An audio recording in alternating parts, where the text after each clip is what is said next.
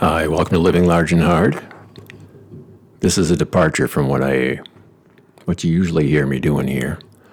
Um, occasionally, when I wake up, I have these half thoughts circulating around my head because I dream vividly and a lot. And occasionally, I've written down the kernel of one of those thoughts, the image, and, and written it out and then embellished it. And um, like I said, I've done a few of these. I'll put them out. This is one of them. It's called The Shed. The smoke from her cigarette snaked, twisted, and curly-cued up into ever mutating calligraphy. She was banging away on an ancient Remington. Thoughts made into finger movements, made into mechanical clacking, and letters swinging out to strike. She wrote like this daily, a contained fury of thought making its way free. She was in the old unused shed, the typewriter barely balanced on a shelf with rotted gardening gloves, stained clay pots, and pesticide.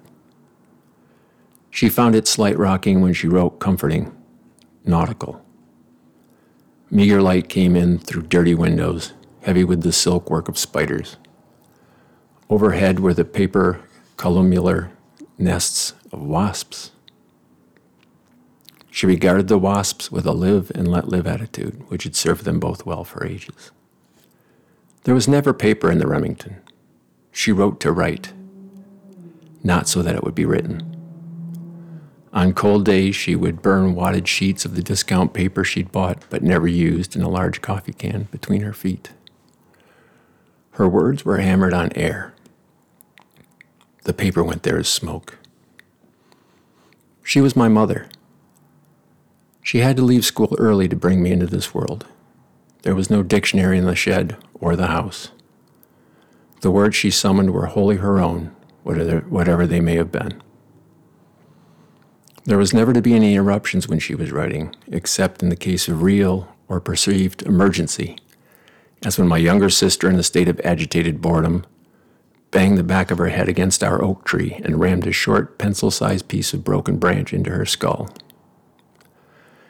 An allowable reason for interruption for the aftermath, but certainly not for the cause, which led to a long, silent timeout sitting on an overturned galvanized pail next to my mother in the shed, unspent energy coursing through her skin.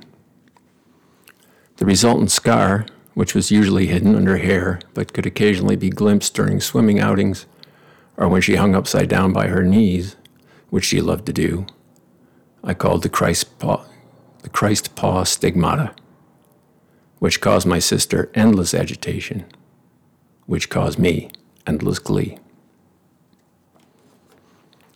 Well, let me know what you think of that. Um, whatever podcast platform you're listening to this on, which should be all of them. Or you can get hold of me, Living Large and Hard, on Facebook or Instagram. Thanks for listening. Bye.